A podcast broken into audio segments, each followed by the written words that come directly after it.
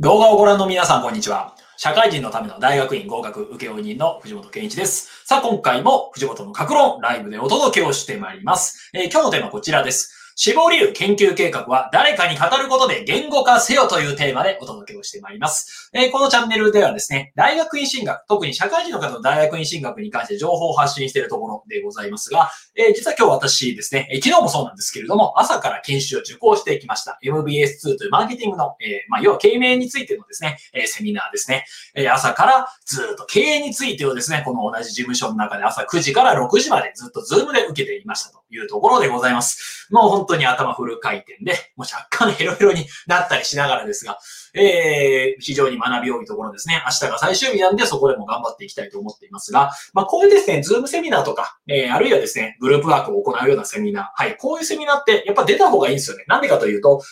ただ受講生として、え講師の話を聞くだけじゃなくて、グループワークなどで無理やりでも話すことができたりするからですね。えー特にですね、私、あの、グループワーク一緒に、えー一緒に、えー過ごしていただいた、えーグループワークの人たちというのは、私よりも先輩の経営者の方が多くて、まあ、その人たちの話を聞くのも大変勉強になりますが、それだけじゃなくてですね、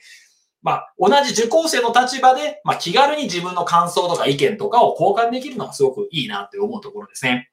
えこれ何かというと、グループワークの時間結構今回のセミナーあったんですけれども、何も考えてなくても話す中で意見がまとまることってあるんですね。じゃあみんなでグループワークしましょうって言ってグループワーク始まるんですが、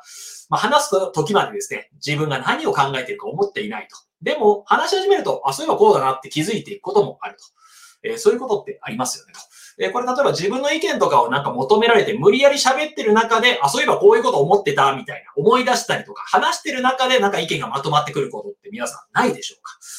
これって結構ありますよね。人間って実はですね、言語を使っている存在なので、言葉を使う、つまり喋ったり書いたりする中で自分の意見や考えがまとまっていくことって結構あるんですよね。これ何かというと書きたいことは書く中で見つかる。私も動画であるとかブログであるとかちょくちょくお話ししていますけれども、書きたいことって書かない限り出てこないんですよねと。何かを書いたり何かを喋ったりすると、その書いていること、喋っていることは呼び水として自分が言いたいことが出てくるというところですね。まあ、何を隠そう、こう YouTube チャンネルでですね、私がライブになんでやっているかと言いますと、まあ、ライブの中で、まあ、追い込めら、追い込まれた状況だからこそ出てくる言葉ってあるわけじゃないですか。で、話してるところから、あ、そういえばこれも言いたいなとか、そういうことあったなみたいなに思い出していくと。まあ、そういう喋ってること、喋ってる言語、それが呼び水となって自分の意見、考えがまとまってくるというのを、まあ、そのお手本というか、その事例がここに出ているわけですね。えーお手本ってわけじゃないですね。まあ、悪い見本がここに出ているというところでございます。でですね、こういうふうに人間で何も考えていないように見えても、無理やりでもいいから喋ろうとすると、頭がちょっと考え出すんですよね。それによって意見がまとまってくること、自分の考えが出てくることもあります。これは大学院であるとか就職活動などの志望理由を考える上でも非常に役立つんですね。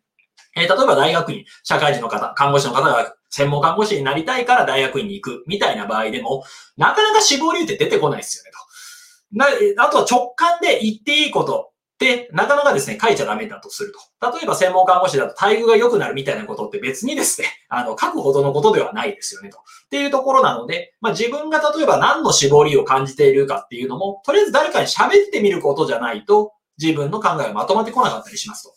こういうのはですね、なかなか一人で原稿用紙とか答案用紙の前でですね、絞りどうしようかなって真剣に迷ったり、あるいはワードのですね、白紙の画面の中で手が止まる人もいますが、自分一人で考えるよりは、まず適当でもいいから誰かに話してみる。あるいは適当でもいいから誰かに書いて送ってみるっていうところが必要だったりするんじゃないかというふうに思うんですね。これはさっきのグループワークの話もそうなんですが、話してみると自分で気づくってところが当然あったりしますと。えー例えば無理やりでもいいから誰かにですね、えー死亡理由はこういうふうに考えていて、いてっていうふうに言う中で、あ、そういえばこうういうふうなこと自分思っていたなって発見があるかもしれませんし、あるいは喋ってる中で、あ、そういえばこれ入れたらいいなみたいな発見があったりもすると。だからですね、自分一人で考える、誰でもいいから適当でもいいから、自分で話してみる。自分で死亡理由であるとか、研究計画についてを自分で話してみることが一番いいんじゃないかなっていうふうに思います。えこれ心理学でオートクラインっていうらしいですね。何かと人間って自分で何か喋ってる中で自分で気づくという作用があるそうですと。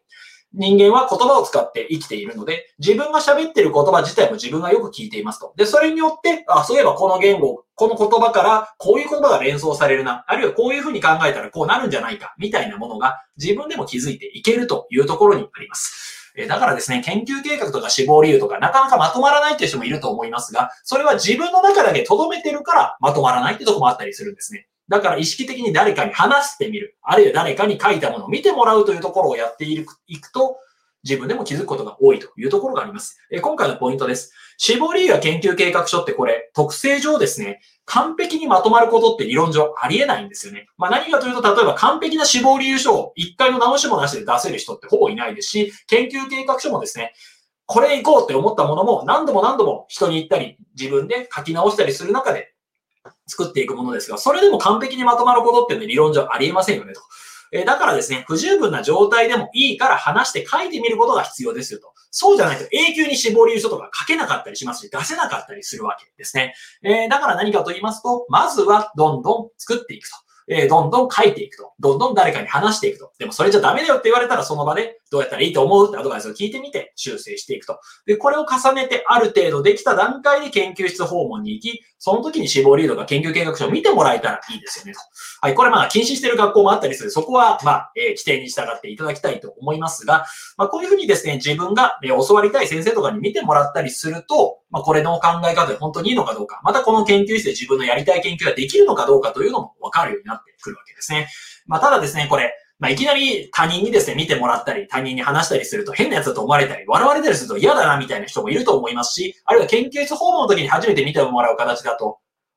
えこれじゃダメだよみたいに言われると、ちょっと心が傷つくっていう方もいるかもしれません。えそういった方用にですね、え私も相談に乗っておりますと、え私は別に笑ったりもしませんし、またあの、結構ズタボロの研究計画で考えてた人もちゃんと受かったりもしますので、だからですね、そういったところで何かお気軽にご相談いただければと思います。で、実は相談するっていうのも結構大事なプロセスなんですよと。なんでかと相談するときに何で自分が困っていたか、どういうところで今自分が悩んでいるかが相談するからこそ初めて明らかになるところってありますね。え相談をしない状態、つまり悩んでいる状態というのは自分が何で悩んでいるか、研究計画もどこでつまずいているか、一体自分は研究計画のどこが何が書けなくて、それで今どういう感情で思っていて、それで困っているのかっていうのがさっぱりわからないと。だからですね、誰かに相談してみるってすごく大事だなというところでございます。えー、特にですね、研究計画、実はこれ、